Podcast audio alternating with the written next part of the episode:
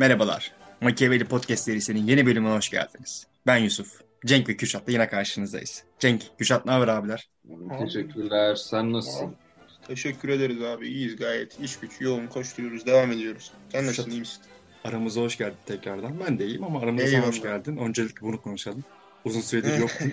Birileri Abi demiş yani arada çok öldü. uzun uzun süre yoktum işte. Bir dönem hastalık süreci girdi. Bir dönem kendi işlerim girdi. En nihayetinde buradayım ya. Çok deşelemeye gerek yok yani beni. Yani zaten sadece Vallahi siz tanıyorsunuz. Dinleyenler de tanımıyor yani. Geçmiş olsun diyelim yine. de. Eyvallah. Geçmiş eyvallah. olsun yine de tekrardan.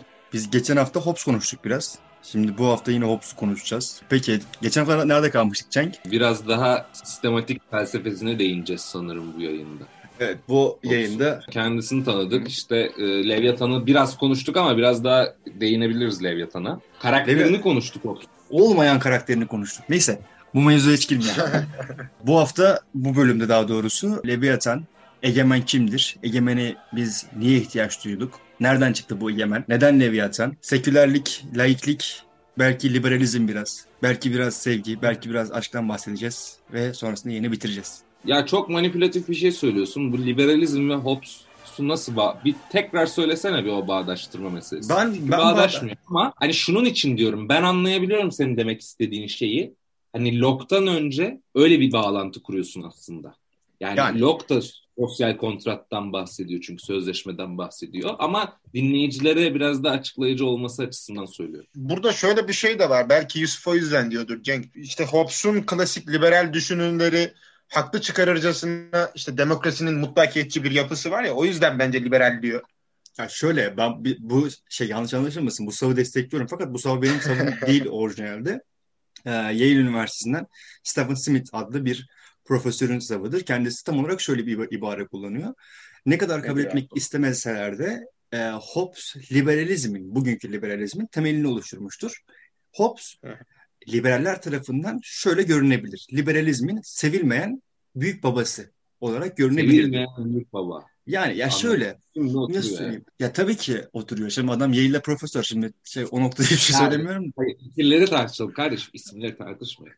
Bak isime, biz artık isimleri tartışacağız tamam mı? Artık entelektüel düşmanıyız. Artık fikir düşmanıyız. Adam Evet, şey diyor. Ya bu egemen kavramıyla direkt social contract hani aslında şöyle bir durum var hani halkın sorumluluğunu birine yükleyebileceği bir sistem oluşuyor. Bir beklenti. Ya eskiden işte tebaaydın, eskiden işte prens ne derse onu yapıyordun bilmem ne ama artık hani kamuoyunun bir söz hakkı şeklinde giriyor ama ha tabii çok sert giriyor o ayrı ama de- dediği gibi sevilmeyen büyük babası liberalizmin. Çok güzel şey yapmış ya tasvir etmiş bu arada.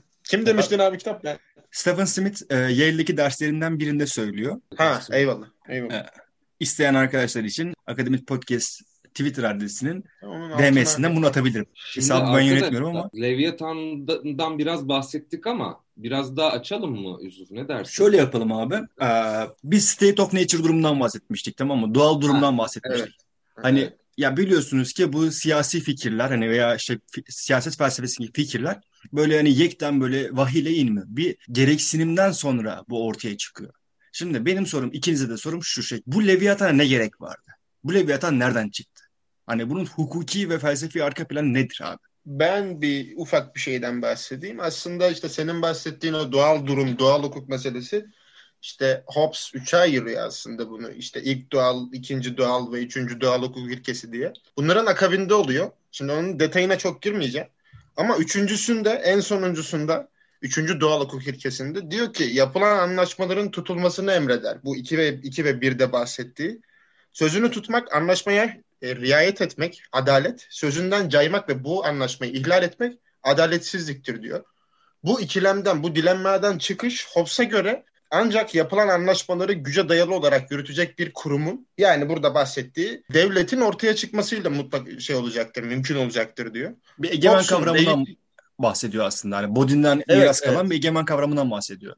Aynen öyle. İşte Hobbes'un deyişiyle kılıcın gücüyle desteklenmeyen anlaşmalar boş sözlerdir diyor. Bu durumun farkına varan bireyler tüm güçleri bir kişiye veya bir meclise devrederek devleti yaratacaklardır diyor. İktidarı aslında egemen gücü yaratacaklardır diyor. Bu bir sosyal sözleşme teorisi aslında ve devletin varoluşunu onu kuran onu kuran bireylerin rızasıyla temellendiriyor bu. E, İktidar bu çerçevede Tanrı'dan değil bireylerden kaynaklanmakta Hobbes'a göre. İşte en En nihayetinde büyük, en büyük katkılarından biri bu bence zaten. Aynen öyle. Bu şekilde sözleşme yapılarak insanların bir araya gelmesiyle oluşan şey aslında devlet. Hobbes'un deyişiyle bu an- amansız deniz canavarı yani devlet dediği, egemen güç dediği şey Leviathan. Bu üçte işte e, üçüncü doğal hukuk ilkesinde, ikinci doğal hukuk ilkesinde, birinci doğal hukuk ilkesinde bahsettiği şeylerden sonra ortaya çıkan bir şey Leviathan. Benim Kürşat'ın söylediklerine katacak herhangi bir şeyim yok. Sonuna kadar hemfikirim bu söylediği argümantasyonda. Çok yaşa. Bir de Değerli- şey tabii ya burada neden Leviathan veya şimdi benim biraz kafam şeyde karışıyor. Şimit'e Şimit'i de konuşacağız önümüzdeki haftalarda inşallah. Onun kara ve denizi var ya mesela evet. Leviathan ve Behemoth yani iki tane canavarın işte böyle mücadele boğuşması falan. Ya bu Hobbes niye Leviathan ya? Çok ilginç. Yani neden bu bir kara canavarı değil de e, Hazır Leviathan'dan mısın? mı? Hazır mısın o zaman? Hadi bakalım. Yıllardır- Ben, ben de 3-5 bir şey biliyorum. Devlet çok niye merak ediyorum Abi, devlet diyeyim. neden bu? Devlete başka bir şey de denebilir ya. Yıllardır beklediğim an geldi. Hazır mısın? Aynen öyle. Hadi bakalım. Ben dinledim daha önce bunu. Onu Evet. anlatacaksın değil mi? Eyüp kitabı tamam mı? Heh. 41. e, chapter. Şöyle başlıyor. Bismillah. Livyathan'ı çengele çekebilir misin? Dilini halatla bağlayabilir misin? şeklinde başlıyor tamam mı? Gücün geldiği noktaya geliyorum. Onun kolları, bacakları, zorlu gücü, güzel yapısı hakkında konuşmadan edemeyeceğim. Onun giysisinin ön- önünü kim açabilir? Kim onun iki kat zırhını delebilir? Geçiyorum buraları hızlıca, hızlıca, hızlıca. Evet. Göğsü taş gibi serttir, değirmenin alt taşı gibi sert. Ayağa kalktı mı güçlüler dehşete düşer. Çıkardığı gürültüden ödleri patlar. Üzerine gidildi mi ne kılıç işler, ne mızrak, ne cirit, ne de kargı. Demir saman gibi gelir ona. Tunç, çürük odun gibi. Evet ve en sonunda hazır mısın? Bu Leviathan'ın ilk baskısında geçiyordu yanlış hatırlamıyorsam.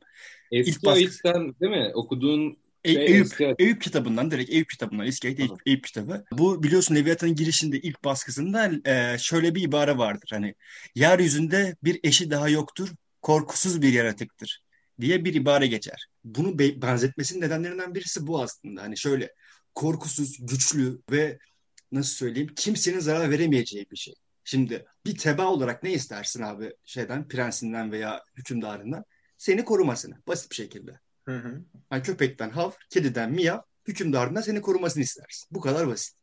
Leviathan da bu, bu benzetme ki şahsi fikrim bence hani Eyüp kitabı Leviathan'ın veya Hobbes'un ne derler düşünce aleminde baya baya etkisi, etkisi, e, hal, etkisi çok fazla bence. Şu yüzden söylüyorum sadece Leviathan kısmını alıp geç- geçiyor herkes de. Şimdi e, biliyor, hani Hobbes şöyle bir aforizma atıyor ortaya. Herkesin de dilinde pelesenk olmuştur bu. En kötü hükümdar, hani en kötü iktidar bile Evet. iktidarsızlıktan iyidir. Hani bir yerde iktidar yoksa eğer kaos olur, kargaşa olur bilmem ne falan filan. Ve Çünkü Hobbes'a göre egemenin gücü mutlak zaten. Onun da bağlantısı var. ha aynen öyle. Yani şimdi ya, Hobbes'i alıyor mesela Divi- Divine Power o e, Tanrı'dan gelen gücü alıyor. Bir social contract, sosyal sözleşme e, içerisinde diyor ki bak bu hükümdara bu gücü sen verdin. Seni korusun diyor. Hı hı.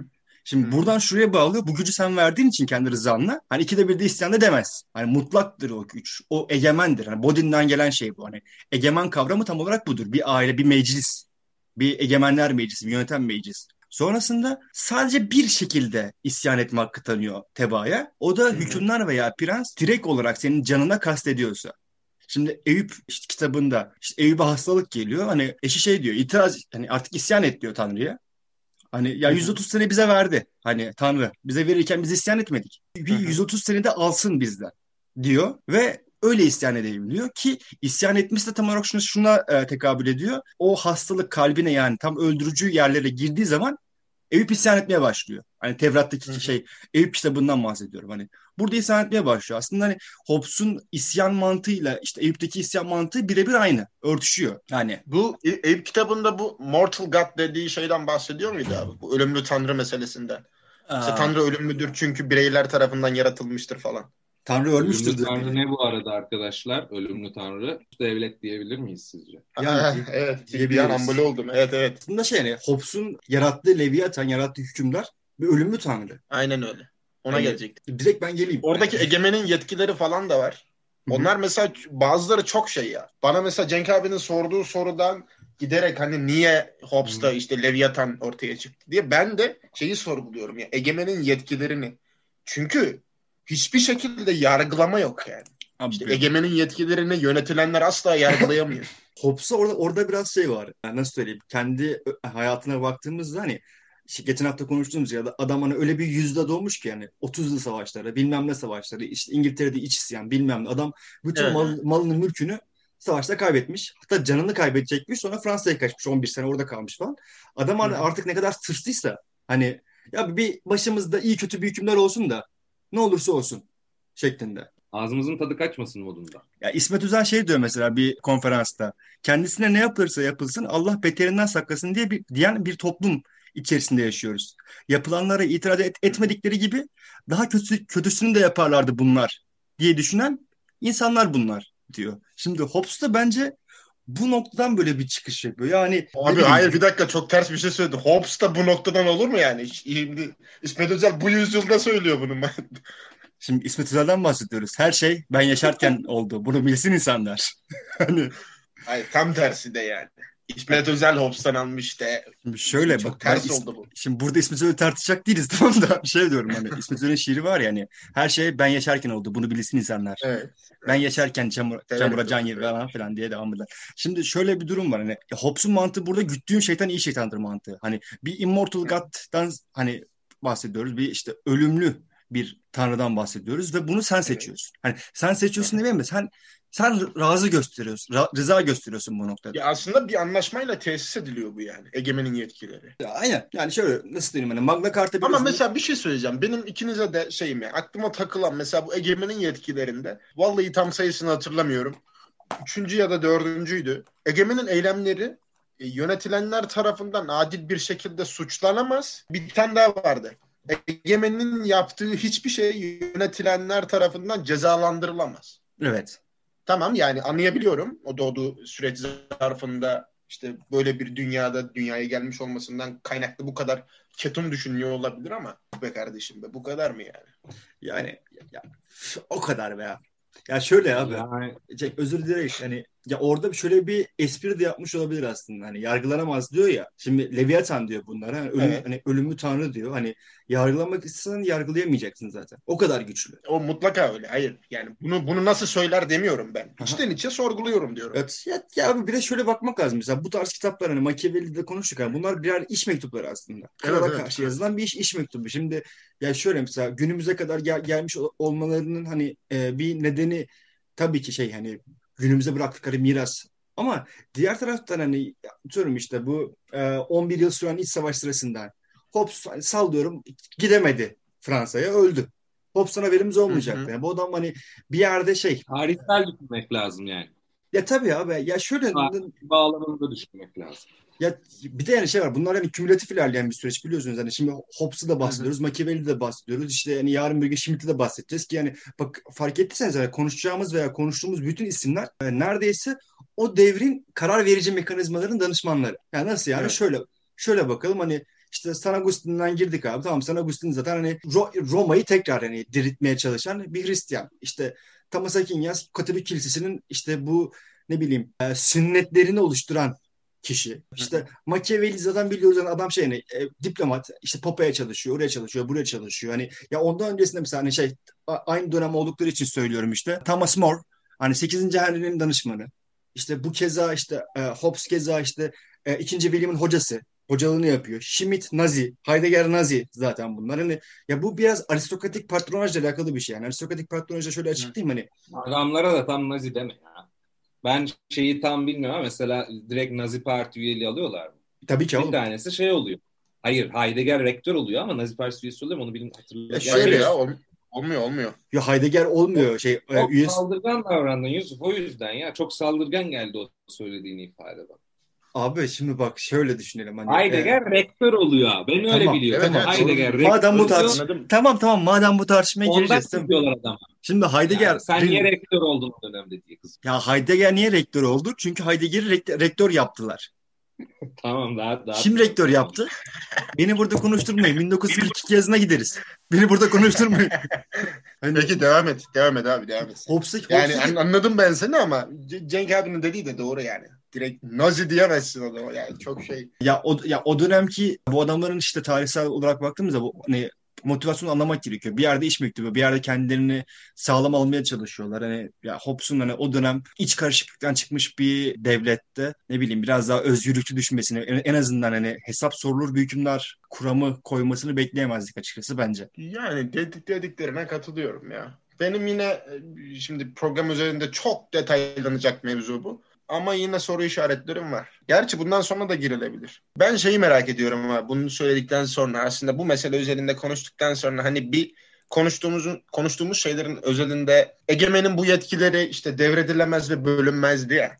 Hı hı. İşte Hobbes e, liberalizmin iktidarı sınırlandırma aracı olarak e, geliştirdiği güçler ayrılığı ilkesine aslında şiddetle karşı çıkıyor. Güçleri ayırmak ona göre ya Hobbes'a göre egemeni zafiyete düşürüyor çünkü. Bunun sonunu hatta sivil, sivil savaşa mı sürükler diyor.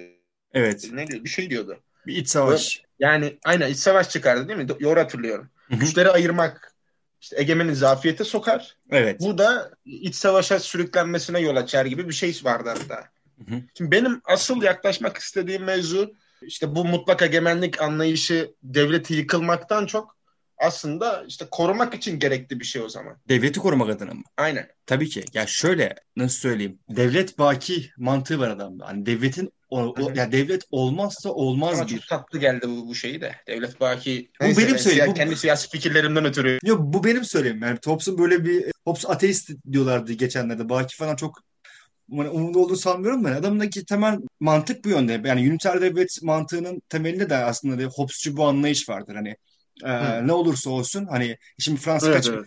Beşinci Fransa'da mıyız? Şu an kaçıncı Fransa'dayız? Hani beş.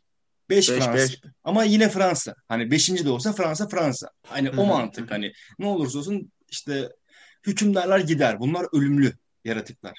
Egemen kavramı evet. aslında insan veya kişiden ziyade bir makam. Hani o koltuğa oturmuş hani atıyorum işte İngiltere kraliyet ailesinden birisi geliyor. Kral veya kraliçe oluyor. Artık o Leviathan Hobbes'un gözünde Leviathan ama hani bu Elizabeth de olabilir. İşte ne bileyim Victoria da olabilir. Veya ne bileyim o zaman Charles bu, olabilir. Bu, bu düşüncenin bu düşüncenin e, bu tezin bağlamında hareketle bu tezin antitezi de şu mu? E, otoritenin mutlak nitelikte olmaması devletin yahut iktidarın yahut Leviathan'ın çöküşünü mü hazırlar? Ya da bunu ortaya sune, surabil, sunabilir miyiz mesela? Ben şu an kendim soruyorum bu soruyu. Cem, ya bunun tam tersi devletin çöküşüne mi yol açar? Ya şöyle. Mutlak surette olup olmamasından bahsediyorum. Ya şahsi fikrim şu yönde. Onu merak zayıf, ediyorum evet. Zayıflatır. Yani Hobbes, Hobbes'cu bir bakış açısı bu işte e, ne bileyim mutlak gücün olmaması veya bir egemenin diğerlerini hükmetmemesi toplumu Hı-hı. dolayısıyla da toplumdan dolayı kastımız devletin yapısını zayıflatır zayıflatınca evet, ne Aslında olur? devletin iktidarını yapısından ziyade devletin iktidarının asıl gücü zayıflatır. Çünkü işte savunan doktrinler var ya. Aha. Bu doktrinlerin antitezi olursa iktidar zayıflar. Bu da benim kendi düşüncem gerçi de. Hı hı. Ya tabii ya şey var hani e, ya ben ya Hobbes'un temel mantığı bence şu yani devleti koruyalım. Hani bir Hı. sistem var ortada. Bir, stat, bir statiko var. Bir statikocu anlayış aslında. Hı. Bunda hani altını çizelim yani devamlı. mi? Evet evet doğru söylüyorsun. Hani Devamını hani, sağlamak. Aslında orada bir statikocu mantık var dedik yani devletin te, hani temel varlığını sürdürebildiği kurumları korumak adına Hobbes bunu ortaya atıyor. Yoksa, yoksa hani şey işte yani iş mektubu diyoruz eyvallah hani şey kişileri veya işte ne bileyim sadece bir takım elit grubu korumak adına söylemiyor bunu. Hani çünkü bir sistem devam etmezse yarın işte işte Kürşat gider, Yusuf gelir. Yine aynı e, terane devam eder şeklinde bakıyor. Hani bunun antitezini hani tamamen karşı tezini e, bir anarşist atıyor. Bir bireysel anarşist atıyor. Anselmo Belleguer diye bir adam. Hani şöyle bir giriş yapıyor. Ha biz diyoruz ya şey diye. Ya Hobbes diyor ya daha doğrusu. En kötü hükümet bile hükümetsizlikten iyidir. Adam diyor evet. ki anarşi düzendir. Hükümet ise iç savaş şeklinde bakıyor. Bunu da şöyle koyuyor ortaya. Anarşi diyen hükümetin yatsınması demektir demek ister. Hükümetin yatsınması halkların olumlanması, halkların olumlanması bireyler, bireysel özgürlük, bireysel özgürlük, herkesin egemenliği, herkesin egemenliği, eşitlik, eşitlik, dayanışma ve kardeşlik, sosyal düzen der diyor. Şimdi statiko falan demişken şimdi bu noktada şunu, şunu tartışmak lazım. Bu adam statiko savunucusu bir adam diyoruz. Ama aynı zamanda bir statiko yıkıcı bir adam. Nasıl diyor? Bunu şu, şuradan yola çıkarak söylüyorum. Hani kutsal bir emanet olan yönetme hakkını insanlara verdi. Hani Machiavelli'de tamam. bunu tartışmıştık. Hani kamuoyunun gücünü fark eden bir adam Machiavelli. Prens gücünü halkından alır şeklinde bir giriş yapıyordu. Sosyal kontrakt yani veya işte toplumsal sözleşme yoluyla da bu adam aslında hükümdarın ölümlü olduğunu ve ölümlüler tarafından bir rızayla seçileceğini ortaya attı. Bu da sekülerizmin başlangıcı sizce sayılabilir mi? Bence sayılabilir çünkü egemen güç fikri ile birlikte süre gelen durum yani bu statüko meselesi değerlendirildiğinde kesinlikle bunu söyleyebiliyorum ben. Çünkü doktrinlerin işte şüphesiz devletin iktidarını zayıflattığından biraz konuştuk, biraz bahsettik. Akabinde bu statikonun devamıyla bağdaştırıldığında bence sekülerizmin temelini oluşturan şey bu olabilir. Cenk sen ne diyorsun abi? Tabii ki olabilir. Sorunun cevabı direkt. Çünkü şu mesele zaten sen güzel özetledin. Machiavelli'den sonra işte o başlayan önce nasıl kendi içinde değerlendirilmeye başlandı siyaset. Hı hı. Yani kendi sınırları içerisinde farklı bir alan olarak etikten koparılarak değerlendirilmeye başlandı. Hı hı. E biz Hobbes'ta da buna benzer bir şekilde hani meşruiyetin nereden sağlandığı ya da işte egemenliğin nereden sağlandığına dair biraz daha sekülerizme giden bir mesele bir şey görüyoruz, yol görüyoruz. Burada da aslında temel olarak bu demin senin de bahsetmiş olduğun bu bahsettiğimiz şey de aslında net bir şekilde işte o kralların kutsal yönetim hakkı ya da işte kralların kutsal yönetimi mi denir ona? Ee, daha doğru ifade olur. Evet daha işte Türkçe ifadesi o şekilde söylenebilir belki. Divine Right of Kings diye de geçiyor aslında. Evet, evet. Ee, kralların kutsal hakkı şey bunu tabii yerli bir ediyor. Yani diyor, e, o oradan meşruiyeti aslında daha seküler diyebileceğimiz bir zemine çekiyor. Hı hı. Desteği daha e, bu sonraki dönemlerde zaten ilerleyen haftalarda da belki konuşacağız. Çok daha farklı işte bürokrasinin temellendirilmesinde modern bürokrasinin işte belki e, Weber'de bunun yankılarını işte göreceğiz. Hı. Otorite meselesi olarak.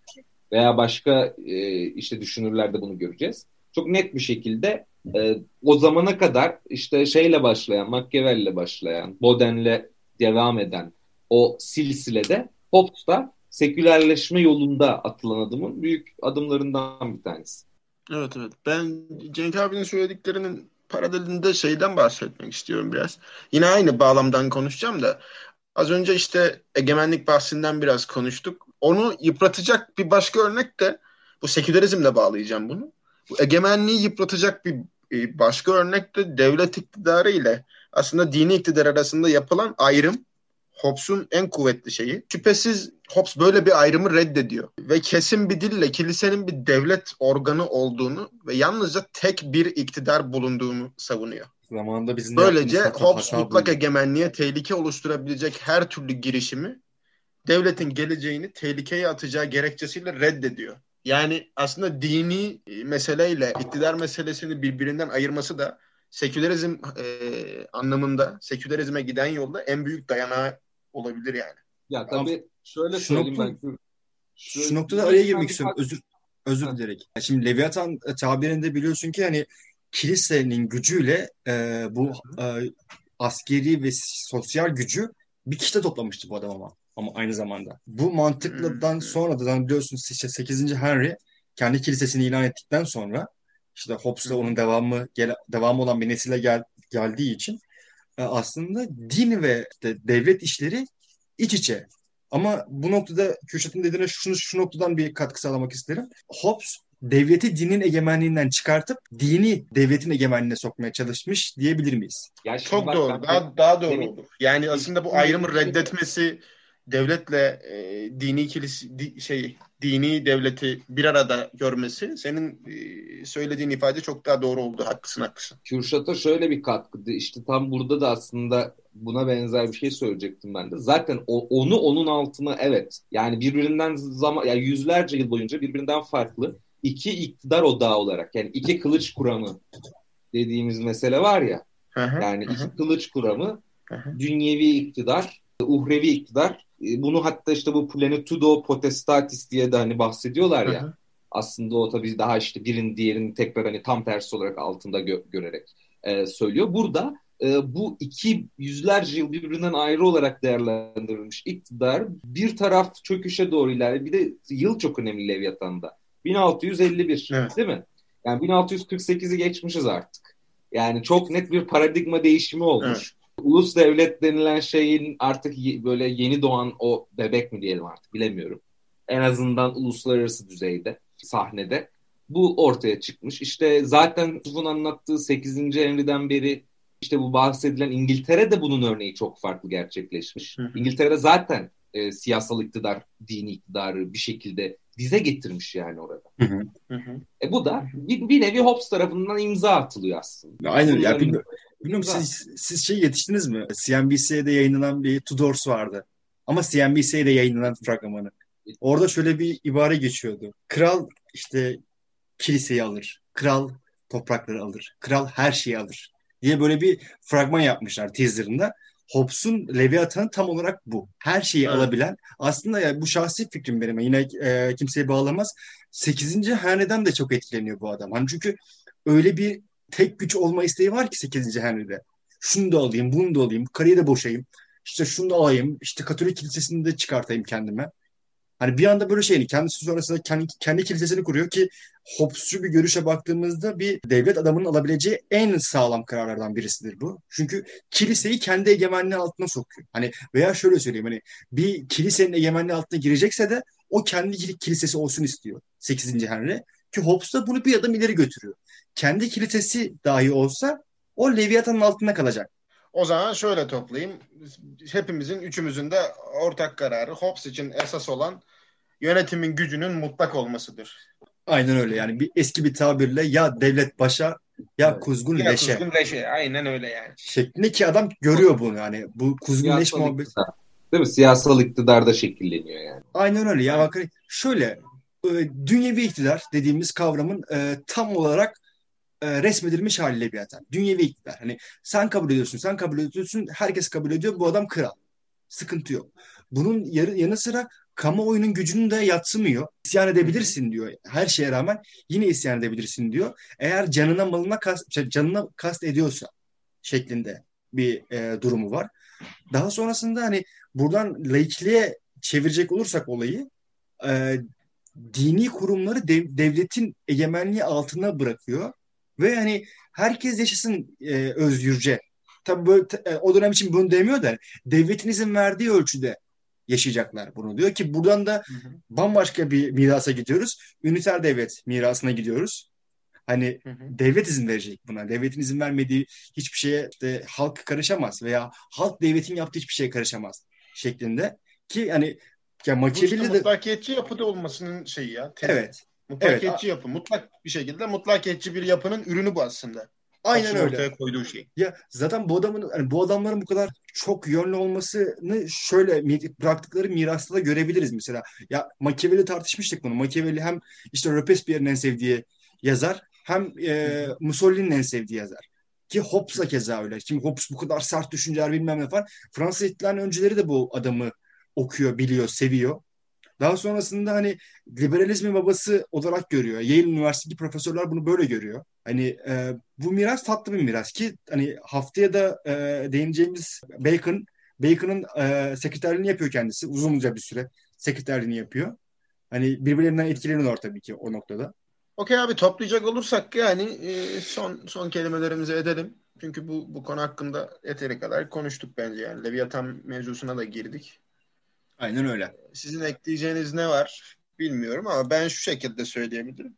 Hobbes'un insanları düzene, barışa ve özgürlüğe kavuşturmak için Leviathan'ı kurmaya, oluşturmaya çalıştığı bariz. Bunu mutlak mutlakiyetçi bir yapıyla yapmaya çalışıyor. Kendi dönemi için aykırı düşünenler olmuş olabilir ya da şu an için aykırı düşünenler olmuş olabilir ama en nihayetinde kendisine çok teşekkür ediyoruz yani bizi yani, böyle. Ya birçok düşündüre kapı açıyor. İşte Aynen lo- öyle. Loka kapı açıyor. Yani. Birçok sosyal... düşünceye sürükleyebiliyor bu bizi. Kesinlikle. Böyle Loka sosyal sözleşme için veya Rusya sosyal sözleşme için yine kapı açıyor. Yani herkes kendi sosyal sözleşmelerini ortaya koyuyor.